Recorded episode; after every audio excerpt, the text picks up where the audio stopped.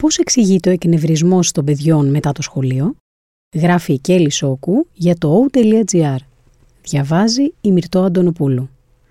Τι είναι αυτό που κάνει τα παιδιά να επιστρέφουν συχνά, ενίοτε και πολύ συχνά, εκνευρισμένα από το σχολείο? Πώς μπορούμε να τα βοηθήσουμε εμείς οι γονείς? Το έζησα μερικά χρόνια μέχρι τώρα και το ξέρω καλά. Τα παιδιά έρχονται εκνευρισμένα από το σχολείο.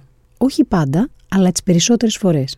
Τουλάχιστον αυτό συνέβαινε στην κόρη μου σε όλες τις τάξεις του δημοτικού, με εξαίρεση ίσως την τελευταία. Ο δικός της εκνευρισμός μεταφερόταν αυτομάτως σε μένα, που ενώ την περίμενα με όρεξη για να μάθω τα νέα της, εισέπρα τα μούτρα και γκρίνια και γρήγορα περνούσαμε σε διαπληκτισμούς και φωνές. Εκνευρισμός μετά το σχολείο. Ένα παράξενο φαινόμενο. Την τελευταία χρονιά του δημοτικού άρχισα να συνειδητοποιώ ότι εκτός από τη σχέση της με τους συμμαθητές της, η οποία ήταν ένας σημαντικός λόγος για τον εκνευρισμό της, κάτι άλλο συνέβαινε. Κατάλαβα δύο πράγματα. Πρώτον, ότι το παιδί εξέφραζε άγχος, αφού μου μετέφερε καταστάσεις που έδειχνε να μην μπορεί να διαχειριστεί. Δεύτερον, όσο μου έλεγε, δεν ήθελε να λυθούν, αλλά να παραμείνουν άλυτα, για να έχει να γκρινιάζει. Πέρα λοιπόν από τα πράγματα που έψαξα και ανακάλυψα ότι τη θύμωναν και την άγχωναν και τα οποία προσπαθήσαμε να διαχειριστούμε με διάφορους τρόπους, σίγουρα όχι την ώρα της επιστροφής από το σχολείο, αναζήτησα και άλλες πληροφορίες για τον μετά το σχολείο εκνευρισμό. Τι νιώθουν τα παιδιά στο σχολείο?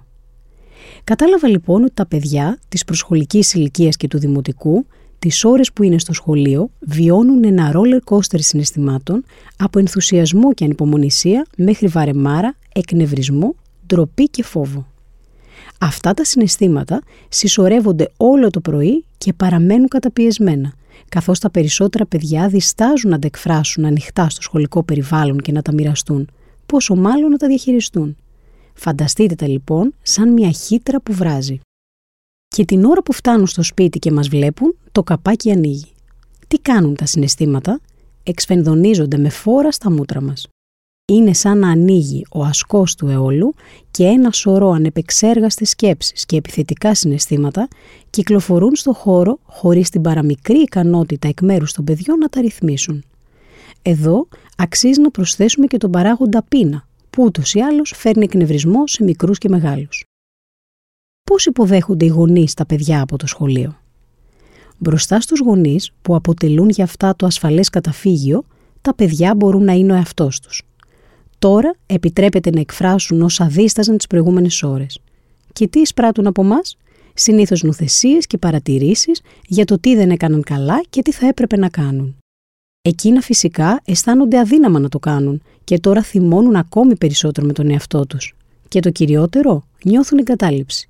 Νιώθουν ότι οι σημαντικοί γονείς τους δεν τα καταλαβαίνουν. Συνέπεια μιας τέτοιας κακής σύνδεσης μετά το σχολείο είναι τα μικρά παιδιά μεγαλώνοντας να πάψουν να μιλούν στους γονείς τους και να απομακρυνθούν. Εδώ συνυπολογίζουμε βέβαια πάντα και τον παράγοντα εφηβεία που έχει προσθεθεί και δυσκολεύει τα πράγματα.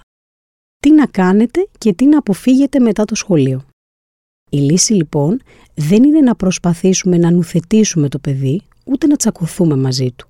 Ούτε βέβαια να ανησυχήσουμε ότι κάτι κακό του συμβαίνει. Η λύση είναι με σταθερά καλή διάθεση να αφήσουμε το παιδί να μιλήσει, να εκφραστεί και να ακουστεί.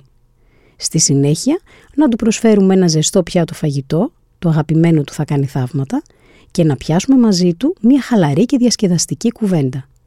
Προσωπικά επιλέγω τα αστεία που συνέβησαν στο σχολείο ή στη δική μου μέρα στη δουλειά και αποφεύγω τις πολλές ερωτήσεις. Σίγουρα, οι γενικές ερωτήσεις του στυλ «Πώς πήγε το σχολείο», «Τι μάθατε σήμερα» ή «Πώς ήταν η μέρα σου» όχι μόνο δεν βοηθούν, αλλά πυροδοτούν τον εκνευρισμό. Πολλές φορές μια αγκαλιά, ένα ζεστό χαμόγελο ή η διαβεβαίωση ότι υπάρχουν καλές και κακές μέρες αρκούν και περισσεύουν. Το να γνωρίζουμε τι συμβαίνει και να μπορούμε να διατηρούμε ως γονείς την ψυχραιμία μας είναι το πιο σημαντικό. Αν πάλι διαπιστώσουμε ότι το παιδί παραπονιέται για συγκεκριμένα θέματα και μέσα στη μέρα ή ότι εκφράζει έντονο άγχος προς το τέλος της, καλό είναι να προσεγγίσουμε αυτά τα συγκεκριμένα θέματα με άλλον τρόπο.